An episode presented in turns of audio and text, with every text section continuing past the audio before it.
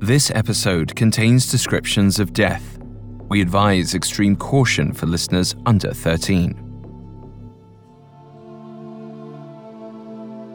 The following is from Man's Size in Marble by Edith Nesbit. On each side of the altar lay a grey marble figure of a knight in full plate armour lying upon a low slab, with hands held up in everlasting prayer. Their names were lost, but the peasants told of them that they had been fierce and wicked men, marauders by land and sea, guilty of deeds so foul that the house they had lived in had been stricken by lightning and the vengeance of heaven. Looking at the bad, hard faces reproduced in the marble, this story was easily believed.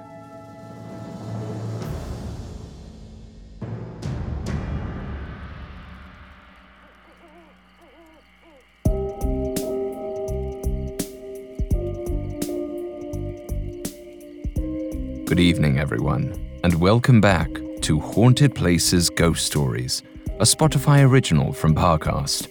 I'm Alastair Murden, and today we begin a very special season of our show. We've told many tales from our collection of ghost stories, from Gothic era horror to terrifying folklore from around the globe, but we are about to close the book because soon we will be taking a hiatus on our strange little show. But before we do, we have one more season of hair raising stories to explore. The following episode is our own unique take on an original tale.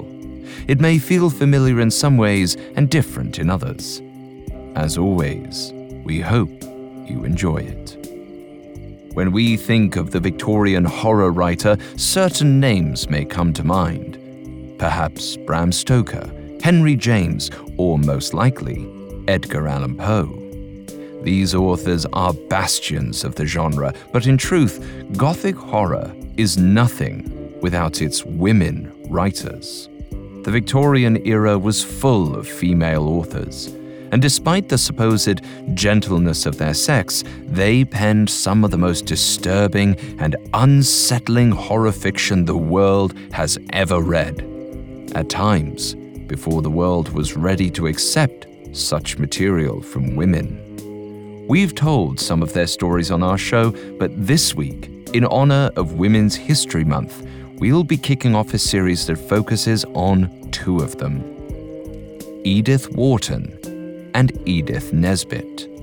The two Ediths made an impact on feminism with their writing, but aside from their names, they actually had very little in common. Wharton was a wealthy socialite, a beneficiary of American capitalism, while Nesbit was a socialist who advocated to dismantle the same systems that Wharton lived by. In spite of their differences, both women found a similar way of coping with the sexism of their time by expressing their struggles through the medium of literary horror. Today's episode comes from Edith Nesbit. Though she was primarily known for writing children's books, she also published a number of short horror stories.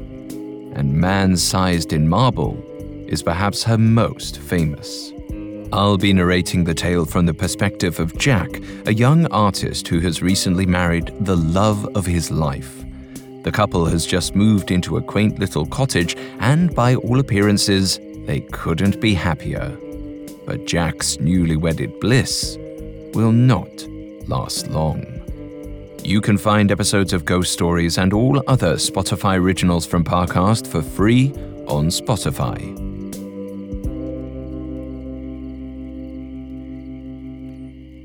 Coming up, the idyllic village of Brenzett hides a dark and violent past. This episode is brought to you by Anytime Fitness. Forget dark alleys and cemeteries. For some, the gym is the scariest place of all, but it doesn't have to be. With a personalized plan and expert coaching, Anytime Fitness can help make the gym less frightening. Get more for your gym membership than machines. Get personalized support anytime, anywhere. Visit AnytimeFitness.com to try it for free today. Terms, conditions, and restrictions apply. See website for details. This episode is brought to you by the Weather Channel. The key to solving any mystery? Smart decisions based on the facts. In the case of the weather's effect on your well being, turn to the Weather Channel app. It clues you in on how weather shapes your mood, health, and productivity, with insights built on reliable forecast data to help you thrive. Because mystery belongs in true crime, not weather. Be a force of nature with the Weather Channel app.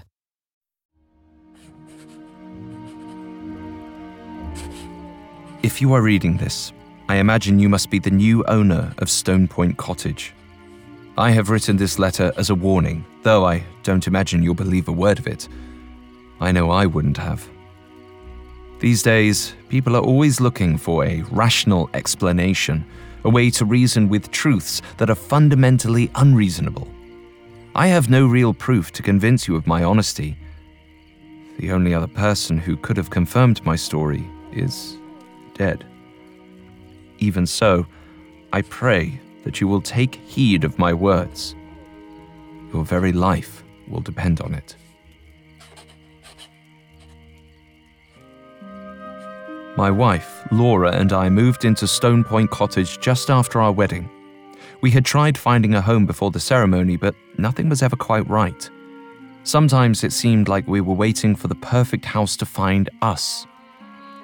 Laura was a delicate creature with dark hair and wide blue eyes. I knew from the moment I saw her that it was my duty to love and protect her for the rest of our lives. We'd planned to take our honeymoon at a charming little inn just off the coast of Kent, but soon we found something that brought our vacation to an abrupt end. We'd taken a day trip to go see an old church that supposedly dated back to the time of the Vikings. The old building was just outside the village of Brenzett, at the end of a narrow country road. Laura and I passed through the grove of yew trees when a steepled structure of ancient black wood rose up in front of us. As we approached the church's iron studded doors, Laura gazed in awe at the archaic carvings etched into its wood. It feels as if we've stepped into some magical realm, doesn't it?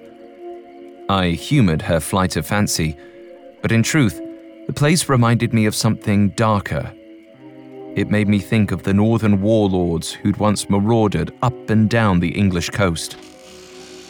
Inside the building, rough hewn timbers rose into the darkness above the chancel. As we made our way down the aisle, I noticed two statues set into narrow alcoves on either side of the altar. They were life sized figures, tall and broad shouldered, lying atop stone slabs. Then, as we stepped closer, I realized they were knights, their full suits of armor carved into marble. I approached one of them and stared down at it. The figure was ancient, but I could still see every wrinkle in the man's face and every plate of his armor. His eyes were narrowed in a glare, and his lips curled into a leering smile. Laura came to stand beside me and remarked in a low voice, There's something evil about him. I laughed. More ugly than anything else. I wonder who they were. Before Laura could answer, a voice rang out behind us. They were monsters. I spun around to see a red headed man with bushy sideburns standing a few feet away.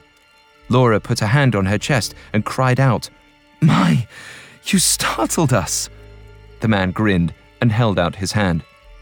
Apologies. I'm Dr. Sean Kelly. If I'd known there was a lady present, I wouldn't have been so eager to scare you. As if sensing our curiosity, Kelly turned back to the statues and continued. The legend goes that they were once brothers. Norman lords who lived by no code of honour, only the demands of power and the allure of vice. Legend has it they ground up the bones of their victims to make them mortar for their castle. And when they died, it's said the villagers sealed their bodies into marble statues, hoping to seal away all the evil still lingering in their corpses. A silence fell as we all turned to look at the ugly stone statues. The quiet was broken by a hearty laugh from Kelly. but that's all a load of poppycock. Most likely they were ordinary noblemen. These statues are marble true and true. Although the castle is real, or at least it was. The ruins are down at the end of the path. Laura pulled on my arm. Perhaps we ought to go see them. Kelly shrugged. Uh, there's not much to see anymore. Most of it burned down ages ago. An older woman bought the land several years back and built a house around the rooms that remained, but she died last Christmas. It's sat empty ever since. I looked at Laura.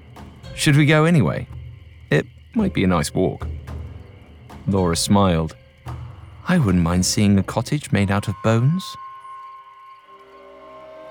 We bid Dr. Kelly goodbye and made our way back outside. The trail meandered along a grassy cliff above the sea until it reached a sun dappled tunnel of flowering wisteria. At the end of that passage was a thatched roof cottage that looked as though it had been plucked straight out of a fairy tale. The walls in the centre of the house were built of ancient stone.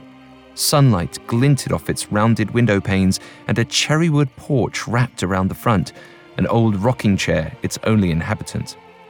Laura and I looked at each other, and for a moment we each knew exactly what the other was thinking. This was the house we'd been searching for.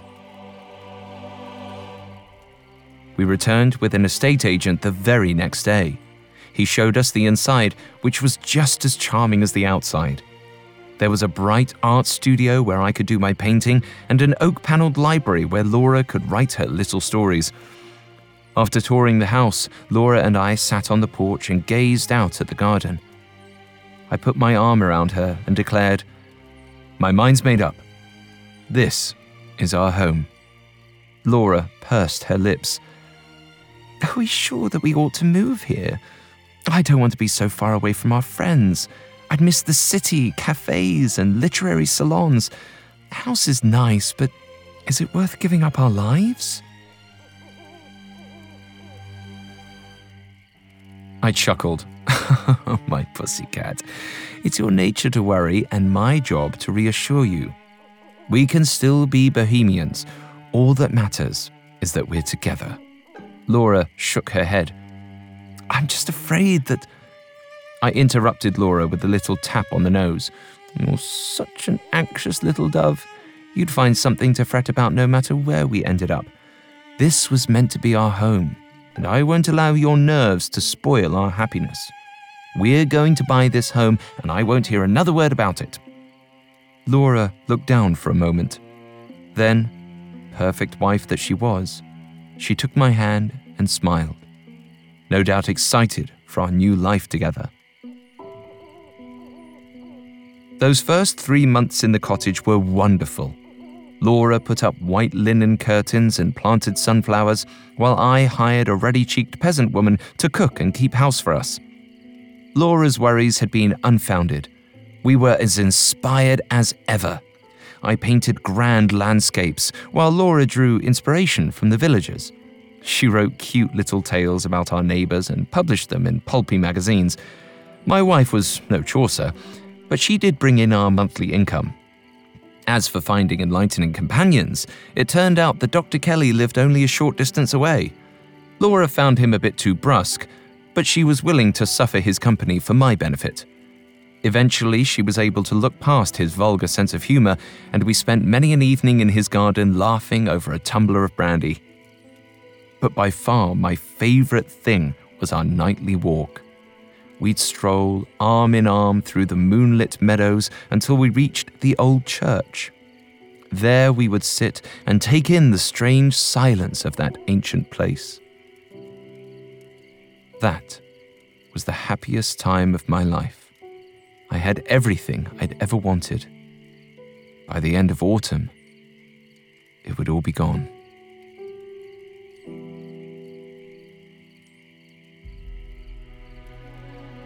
One evening in late October, I returned from a drink at Dr. Kelly's to find my wife sitting in her window seat, sobbing. She stopped crying just long enough to explain that our housekeeper, Mrs. Dorman, was going to leave by the end of the month. She was acting so strange. I'm certain there must be some rumor about us in the village. No one will want to work for us. We'll have to do everything ourselves.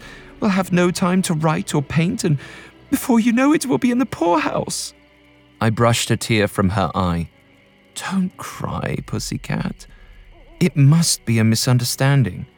She probably wants more money. I'll speak with her tomorrow and clear it up. The next morning, I woke at dawn and headed downstairs to wait for Mrs. Dorman. As soon as I saw her coming up the garden path, I strode out of the house and demanded to know why she insisted on leaving. Mrs. Dorman went pale. I just have to go. I could come back after, if you'd like, but I've got to be gone by All Hallows Eve. I stared at her. Why? Is it just that you want a holiday? If that's the case, we could accommodate you, but you must give notice. Mrs. Dorman looked stung. That's not it. It's. Well, I heard a rumor. I raised my eyebrows in surprise. Perhaps Laura had been right. Perhaps the villagers had spread some nasty gossip about us. Mrs. Dorman took a deep breath and looked around as if worried that she might be overheard. I suppose you know about the horrible deeds done on this spot. Perhaps you've seen the statues of those that did them. The two bodies down at the church, drawed out man size in marble. A chill ran up my back as I recalled those ghastly statues. Mrs. Dorman went on. It happens on All Hallows Eve. At eleven, they begin to stir. They sit up on their stone slabs, moving the marble cages that the villagers trapped them in centuries ago they leave the church and head down the path to the place where they once lived. And if anyone meets them along the way. She stopped. It was as if an invisible hand had closed around her throat, cutting her off mid sentence. I took her arm. Well, what is it? What did they do? Mrs. Dorman just shook her head, her eyes wide with fear.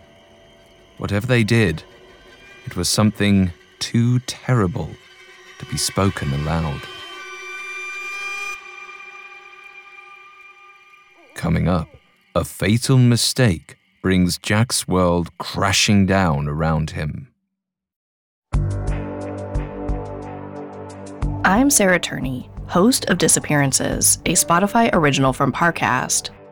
In 2020, I used social media to help bring justice to my sister Alyssa's nearly two decades long disappearance.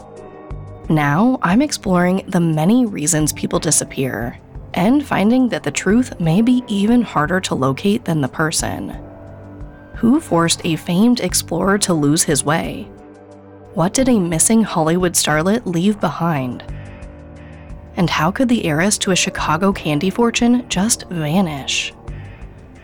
Every Thursday on Disappearances, join me for a deeper look into history's most gripping missing persons cases tracking timelines, analyzing clues, and piecing together as many answers as possible to find the actual truth. Follow the Spotify original from Parcast Disappearances. Listen free only on Spotify.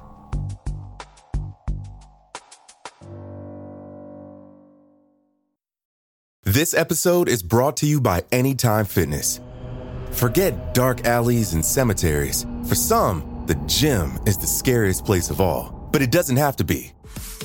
With a personalized plan and expert coaching, Anytime Fitness can help make the gym less frightening. Get more for your gym membership than machines. Get personalized support anytime, anywhere.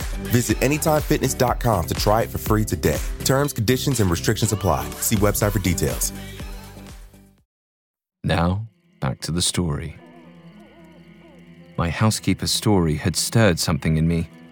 Perhaps it was that peculiar phrase, man sized in marble, or the look of utter conviction in her eyes, but I found myself wondering if her tale could be true.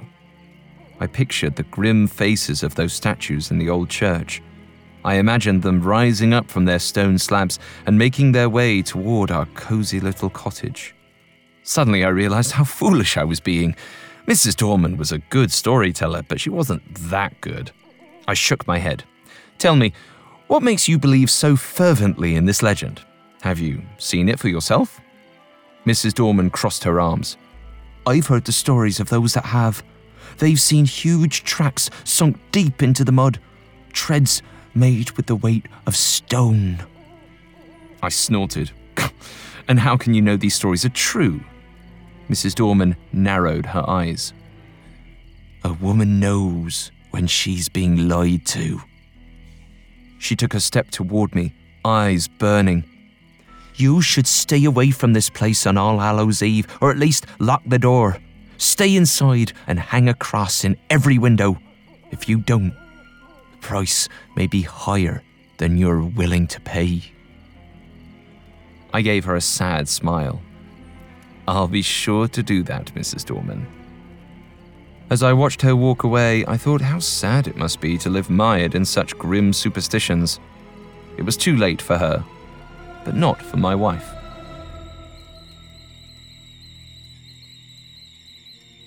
Once Mrs. Dorman had gone, I found Laura making herself a cup of tea in the kitchen. I explained that there were no horrible rumours about us going round in the village. Mrs. Dorman only wanted a brief holiday and would be back the following week. As I have said before, Laura had a nervous nature. I was sure that such an ominous tale would stick in her mind, worrying her to no end. For her own good, I would not disclose the full details of Mrs. Dorman's warning. There was little time for thoughts of walking statues anyway, as we were much too occupied in making up for our housekeeper's absence. Laura, in particular, took to the washing and cooking.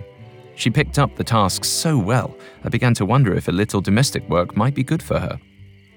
All Hallows Eve dawned bright and crisp. It was a perfect day.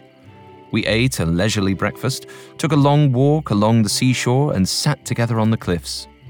We watched as the sun sank beneath the waves and tendrils of fog crept up from the horizon, spreading over the sea in a thick white blanket. When we returned home, I stoked the coals in the hearth and we enjoyed a companionable silence. Then, to my surprise, Laura turned to me and asked, Do you ever have premonitions? I shook my head. It worried me to hear her talk about such things. Laura looked down at her hands and continued. I don't mean visions or anything silly like that, just certain feelings, I suppose. I've only had them once before. The night my father died. I had a strange feeling, and somehow I knew. It was like I could sense death on the wind. I suddenly noticed how white her face had become. Thinking that the day's activities had been too much, I suggested that she ought to retire. I'll go outside to smoke my pipe so that you shan't be disturbed by it. She chewed on her lip and declared, I'd like to come too. I stroked her hair. No, my dear, you are overtired. And besides, I wouldn't have you catch a cold for the sake of keeping me company. Laura promised she'd go up to bed soon, and I headed outside, leaving the door unlatched behind me.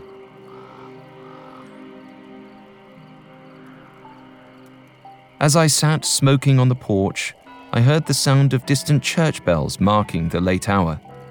It was 11 o'clock already. I supposed I ought to go back to Laura, but I wasn't eager to. I'd much rather take a walk on a pleasant evening than return to the dramatics of my poor dear wife. I got to my feet and made my way down to the church. The moon hung low in the sky, casting a grey pall over the windswept grasses and the waving tree limbs. I noticed how quiet it had grown. There were no birds or insects here, only the sound of my footsteps crunching in the fallen leaves. A noise cut through the silent woods behind me. It sounded like footfall, much heavier than my own. I froze and listened intently. There was nothing. I pulled my coat around me and took another step. The sound came again, Growing anxious, I sped up. The footsteps seemed to trail me through the woods. I glanced behind me and glimpsed a flash of glistening white moving between the trees. My heartbeat quickened, and for the first time since the day she'd left, I thought of Mrs. Dorman's warnings. It was absurd, of course. Surely this was just some poacher or vagabond trudging through the woods. Still, I could not stop myself from hurrying down the path until I reached the old church. I found the door standing open and wondered if someone else had visited the church this evening. Perhaps the same person I'd seen in the woods. As I stepped across the threshold, I remembered something. It was now past 11. Mrs. Dorman's words echoed in my mind. At 11, they begin to stir. My heart began to pound as I approached the altar. Then, the hair on the back of my neck stood up. In the dim light, I could have sworn the two stone slabs were empty. As I stepped closer, the round face of the moon emerged momentarily from behind a cloud, bathing the chapel in silver light. My heart stopped. I saw it clearly now. They were gone. I was gripped by sudden horror. I thought of Laura's premonitions, how easily I'd dismissed them. Now I understood her, for in that moment I knew beyond a doubt that some terrible catastrophe was about to occur. A lightning bolt of misfortune was going to strike. I tore down the aisle and out of the church. I raced across the churchyard cemetery and leapt over the fence. Suddenly, a man appeared in my path.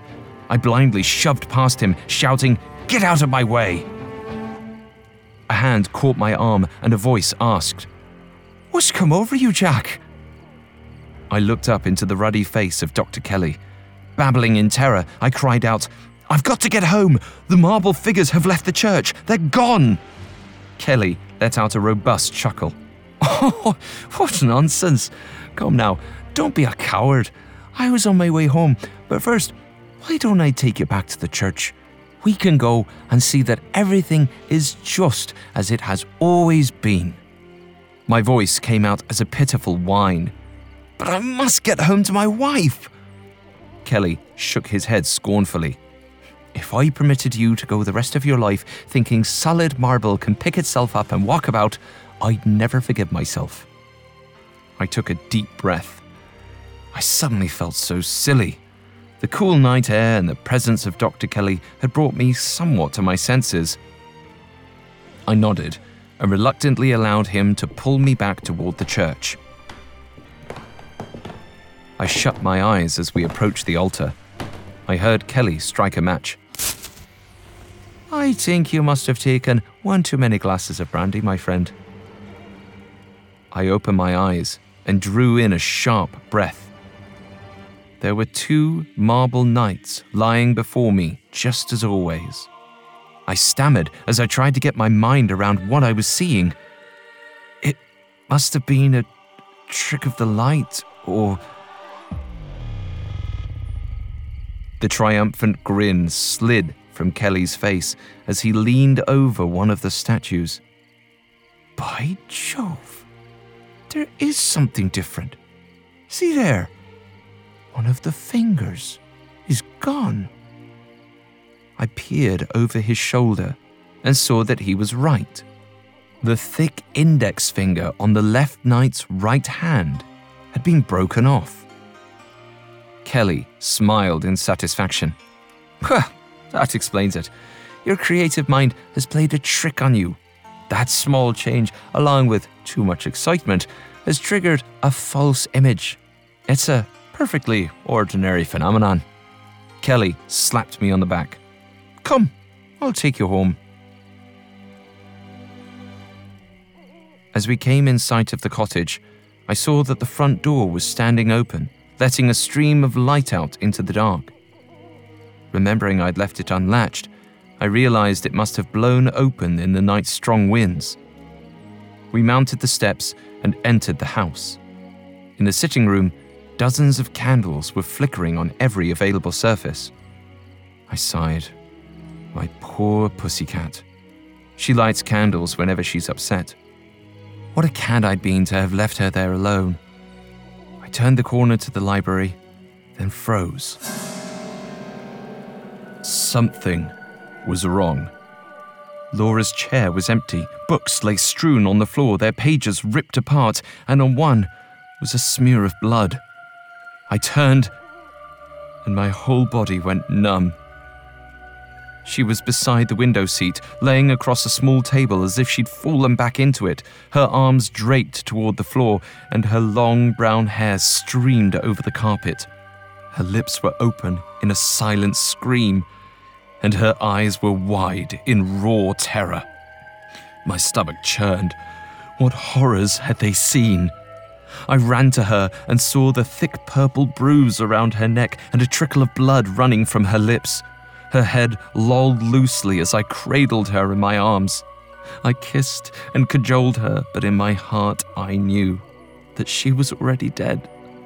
Her whole body was limp, all save for her hands, which clenched tightly around some object. When I was sure that she was gone, and all my happiness had turned to bitter ash, I allowed Dr. Kelly to pry open her hand and see what she was holding. It was a grey, marble finger.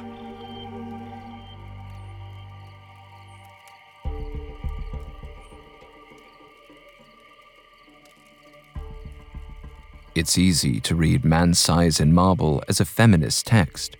The narrator constantly patronizes his new wife, calling her my child and my little girl, and disregards her work. He treats her writing as a tawdry commercial venture while he considers himself an artist. A look at the biography of the story's author might support this reading. Edith Nesbit met her husband, a man named Hubert Bland, when she was only 18. Like the characters in the story, Edith and Hubert considered themselves bohemians who disregarded the rules of polite society. And like Laura, Edith supported Hubert through her writing, as he was often out of work. Hubert even referred to Edith as Pussy, using the same kind of patronizing nickname that Jack uses with Laura. Considering this, one could see the story as a feminist tale of a man who pays a terrible price for trivializing women. But the truth is more complicated. Because you see, Edith Nesbit was something of a paradox. While she considered herself an advanced woman who cut her hair short, smoked cigarettes, and refused to wear corsets, some of her values were not particularly feminist. Scholars believe she often echoed her husband's bigoted views. On one notable occasion, she argued that training and teaching women to use their brains could potentially result in the extinction of the human race. So, what are we to make of this particular fable? Often, horror stories speak to us because they're expressions of a deeper, often subconscious fear. So maybe we can interpret Man-Size in Marble as the same. Perhaps it's the result of years of Nesbit's own bubbling resentment, a warning that if one ignores her own intuition for too long and simply does as she's told, eventually it will kill her.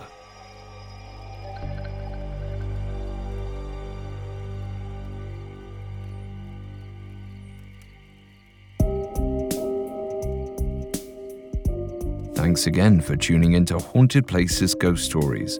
We will be back on Thursday with a new episode.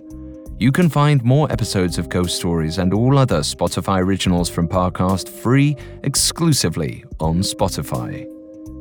See you on the other side. Haunted Places Ghost Stories is a Spotify original from Parcast.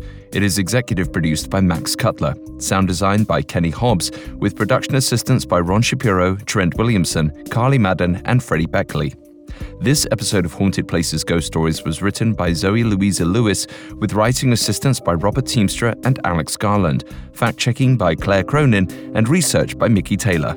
I'm Alastair Murden.